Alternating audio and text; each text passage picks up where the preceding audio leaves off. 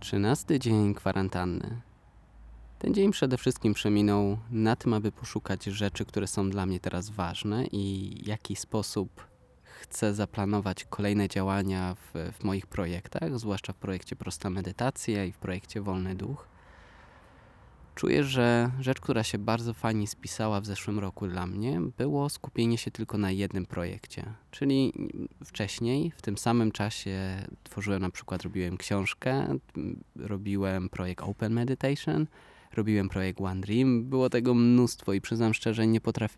czułem się rozdarty, czułem, że nie potrafię zachować równowagi, czułem, czułem się przeciążony i żaden z tych projektów e, nie mogłem dać całego serca. I widzę, że mimo, że pojawia się takie uczucie, że coś się traci, że tutaj rzeczy czekają, trzeba mieć dużo cierpliwości, ale widzę, że skupienie się na jednym projekcie naprawdę bardzo pomaga.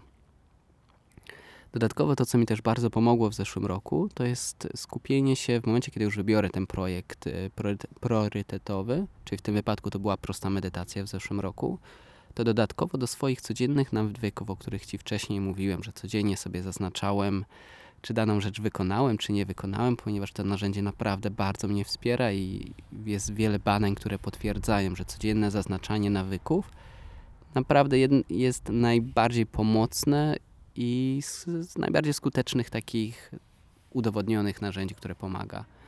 Jeden ze swoich nawyków dałem, żeby codziennie wykonać jedno zadanie z mojego y, projektu numer jeden, czyli projektu, który był moim takim najważniejszym. I ta mała rzecz to mogła być mała, nie wiem, edycja tam delikatnie audio, albo dodanie jakiegoś zdania, albo napisanie posta informującego o tym. Coś, co po prostu mnie zbliża. Przeczytanie książki, która dodatkowo by mogła mi dodać jakąś nową wiedzę. Więc jeśli cokolwiek zrobiłem, co wspiera ten projekt, to czułem, że codziennie, codziennie coś robię w tym kierunku, czy idę do przodu. I to jest dla mnie było bardzo ważne. Tylko teraz czuję, że myśla, myślałem, że już miałem plan, co dalej z prostą medytacją, tylko mam przeczucie, że mój pomysł nie był.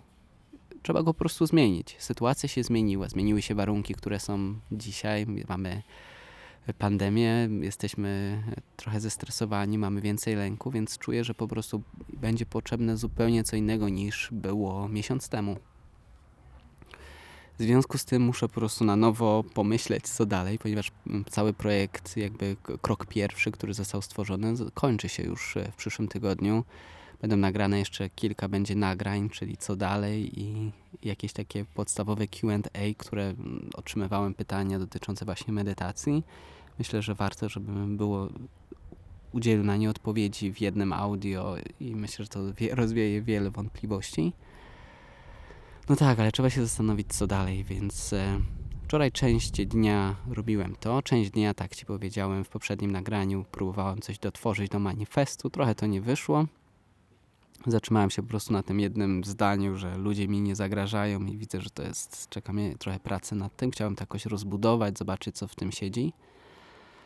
E, I przyznam szczerze, wczoraj już tak pod wieczór zacząłem czuć to, co już czuję dzisiaj od rana, czyli silne emocje i taką chęć trochę jeszcze większego zwolnienia i rozkojarzenia. Chęć rozkojarzenia mam na myśli, to, to jest pewnego rodzaju chęć ucieczki od emocji, ale w tym wypadku to jest taka świadoma, kontrolowana taka rzecz, że wiem jaka emocja się kryje. To jest emocja, która jest związana z pewnego rodzaju lękiem. Kończy mi się kwarantanna, za chwilkę się przeprowadzam, więc zmieniam zupełnie znowu swoje życie. Oddaję miejsce, w którym spędziłem cudowne dwa lata, w którym jak wróciłem z Nepalu, z, z, czu, czułem po prostu pierwszy raz, miałem takie swoje miejsce, które mogłem nazwać dom. A teraz najprawdopodobniej je opuszczam. Jeszcze zobaczymy, czy coś się zmieni przez ten tydzień, ale najprawdopodobniej za tydzień e, ruszam. I to jest pierwsza olbrzymia zmiana. I druga jest to, że kończy mi się kwarantanna za chwilę. E, więc też e, te ograniczenia, które są nałożone na wszystkich naszych obywateli, faktycznie je poczuję już bezpośrednio, ponieważ na dzień dzisiejszy one mnie nie za bardzo nie dotyko, dotykały, ponieważ no, miałem jakby taką przymusową kwarantannę, więc rozumiałem cel, rozumiałem wszystko. A teraz dowiedzenie się, że nie można do lasu wychodzić jest dla mnie największym absurdem i czymś, co nie czuję, że byłbym w stanie przestrzegać. Dlatego tym bardziej muszę się ewakuować w miejsce, gdzie jest natura i która jest miejsce, które jest jakby w środku lasu żeby mieć dobry argument, żeby przebywać tam. Więc czuję pewnego rodzaju lęk. To nie jest lęk przed nieznanym, bo ciężko jest się bać czegoś, czego się nie zna. Nie mam pojęcia, jak tam będzie, nie mam pojęcia, jak te nowe miejsce, nie mam pojęcia, jak jest teraz, jak się wychodzi z domu, jak wygląda życie na mieście. Ale to jest lęk przed stratą czegoś, co się już dobrze zna. Jakiegoś takiego komfortu, bezpieczeństwa, i zazwyczaj z tym się wiąże lęk przed jakimikolwiek zmianami. Nie przed nieznanym, ale przed tym, że się jest takie uczucie utraty czegoś, co już dobrze znamy. Mówi się o tym, e, jak to się ładnie nazywa, e, comfort zone, czyli a, wiesz o czym mówię, o komforcie, bezpieczeństwie. Nie. Och, to czasami brak tych polskich słów dobija mnie, ale jest jak jest. E, więc czuję, że, czuję że już dzisiaj, że mam te uczucia delikatnego lęku, ucieczki od emocji i pozwalam sobie na to. Pozwalam sobie na to, żeby trochę wyluzować, już dzisiaj za dużo nie myśleć. E, bawiłem się trochę na telefonie i z takich ciekawostek mm, nie przepadam za horoskopami. Nigdy w nie nie wierzyłem, nigdy jakoś nie angażowałem się, ale lubię astrologię i taką duchową astrologię, powiedzmy. Na przykład jedną z takich rzeczy, którą bardzo długo się interesowałem i naprawdę lubiałem, była numerologia. Czułem, że z tych wszystkich y, prób przewidywania przyszłości, określania człowieka, jakie są jego cele, jakoś numerologia do mnie najbardziej przemawiała i czułem jakąś więź z nią. Mm, jeśli nigdy nie słyszałeś o numerologii, zapraszam Cię do poczytania, sprawdzenia, jak to działa Oblicza się to na podstawie uro y, daty urodzenia i w ten sposób ma się sw y, swój numer. I każdy numer ma jakby swoją określone rzeczy, które musi przeżyć w tym życiu. I zazwyczaj po prostu sprawdzałem numery moich przyjaciół, znajomych, e, to wychodziło bardzo podobnie, jakby ich priorytety były pokrewne z tym, co było napisane i to mnie często pozytywnie zaskakiwało. Inną ciekawostką, z którą chciałbym się z Tobą podzielić, jest e, coś, co może brzmi absurdalnie, ale ścinałem włosy tylko wtedy, kiedy kalendarz e, tybetański na to pozwalał. Wiem, jak to brzmi, ale mam jedną zasadę, że jeśli wierzysz w coś, co ci pomaga, to wierz w to dalej. Jeśli ci to już nie pomaga, zostaw to jak najszybciej. I to się naprawdę mi sprawdzało. Potrzebowałem to, już nie korzystam z niego od stycznia. I w czym mogło mi pomagać obcinanie włosów wtedy, kiedy kalendarz tybetański mówił, że wtedy warto? W dwóch rzeczach. Przede wszystkim pozwalało mi zrzucić odpowiedzialność e, na kalendarz. Nie musiałam o tym za bardzo myśleć. Po prostu widziałam, które dni mogę ściąć, więc wtedy plano, po prostu dzwoniłem do fryzjera. Jak fryzjer nie mógł, to dzwoniłem do innego. Więc nawet wymuszało zmiany fryzjerów czasami. E, I drugie dawało takie mi poczucie, takie sztuczne poczucie wiary, że cokolwiek u tego fryzjera się wydarzy, że, że mi po prostu zrobi w miarę w porządku fryzurę, bo kalendarz mówił, że będzie to dobry dzień na obcięcie i będzie pozytywnie, więc cokolwiek się wydarzało, zawsze czułem jakby taki spokój. Więc myślę, że dawało mi przede wszystkim odciążenie odpowiedzialności za taką błahą decyzję i nie czułem się z tym źle. Czułem, że po prostu mam inne decyzje do podejmowania. Obcinanie włosów e, nie jest dla mnie jakimś wielkim wydarzeniem, więc e, myślę, że to było dla mnie dobre narzędzie. I i dlaczego akurat on? Dlatego, że po pierwsze byłem jakby bardzo związany z kulturą, byłem jestem dalej związany z kulturą tybetańską, jestem po prostu nią zachwycony przez całą wiedzą, która stamtąd pochodzi i poza takimi naukami buddyjskimi, pozwala inspirującym do oświecenia, są też nauki związane z, z medycyną oraz z astronomią.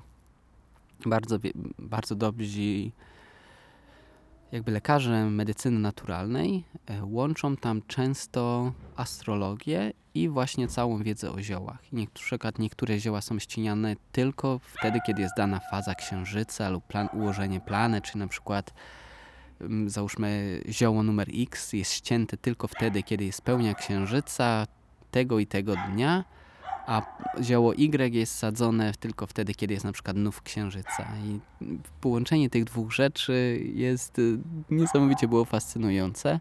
Szły tam jakieś racjonalne za tym też argumenty, które mogły przekonywać także logiczny, racjonalny umysł.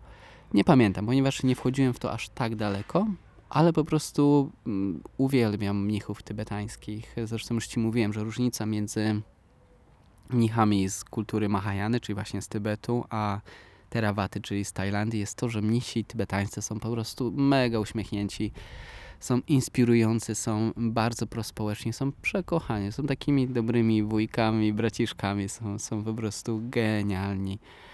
A niestety z buddyzmu e, Terawady ci mnisi są za bardzo, są bardzo skupieni, są cały czas e, w sobie i nie do końca to jest.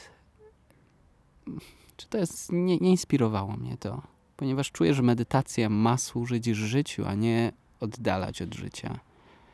Myślę, że może w danym momencie dany mnich osiąga oświecenie, wtedy służy to życiu. Nie wiem, nie chcę ich oceniać, po prostu relacje, które miałem z mnichami tybetańskimi były dla mnie głębsze i bardziej do mnie przemawiały. Więc myślę, że to był kolejny powód, dlaczego tak ufałem tym różnym rzeczom, nawet kalendarzowi e, tybetańskiemu, który mówił kiedy ścinać włosy, a kiedy nie. E, skończyło się to w błahy sposób, po prostu kalendarz, z którego korzystałem w styczniu nie był uaktualniony tam z różnych powodów. No i w styczniu po prostu mm, poszedłem do fryzjera wtedy, kiedy był wolny termin i, i tak się to skończyło. Poczułem, że już w sumie nie chce mi się zaglądać tego kalendarza. Trwało to chyba dwa lata, zaraz jak wróciłem z Nepalu. Mm, I, i tak to zostało. To co, czekają nas zmiany. Jeszcze dzisiaj jest dzień 13, jak to nagrywam. Dzisiaj jest 14 dzień, jak to nagrywam, ale jest dzień 13 w tym podcaście. Więc e, jutro oficjalnie wychodzę a dla ciebie to będzie ten dzień, który dzisiaj się odbędzie. Więc zobaczymy. Czek więc czekają nas też i ciebie, i mnie zmiany. Myślę, że będę kontynuować nagranie nie tak często jak teraz, ale mam kilka ciekawych pomysłów od, e, od, tym, od tego projektu z moją kochaną siostrą do podzielenia się z Tobą historią zmiany nowego miejsca, bo myślę, że miejsce, które jeśli wszystko pójdzie po, po tym, jak na razie życie mnie pcha, czyli do zmiany zupełnie miejsca zamieszkania, myślę, że historie stamtąd będą niesamowicie inne i też myślę, że mój, mój poziom, znaczy poziom, moja świadomość trochę tam się zmieni, wejdzie zupełnie, już nie będzie tak mocno uziemiona, tak związana z życiem w mieście, z projektami, biznesem, tylko tam będę mógł znowu odetchnąć. Mhm. I zobaczymy, co to będzie. Dziękuję Ci, że jesteś. I dzisiaj chciałbym Ci przede wszystkim życzyć, abyś znalazł w sobie radość. Bezwarunkową radość. Uśmiech nawet wtedy, kiedy dzieje się źle lub wtedy, kiedy się pojawia lęk. I taką mądrość, która Ci powie, Mogę się uśmiechać, bo wiem, że to przeminie. Wiem, że nie ma nic trwałego i wiem, że i to się zmieni. Cokolwiek teraz czuję, pozwalam na to, bo i to się zmieni. Więc radości i mądrości. Namaste.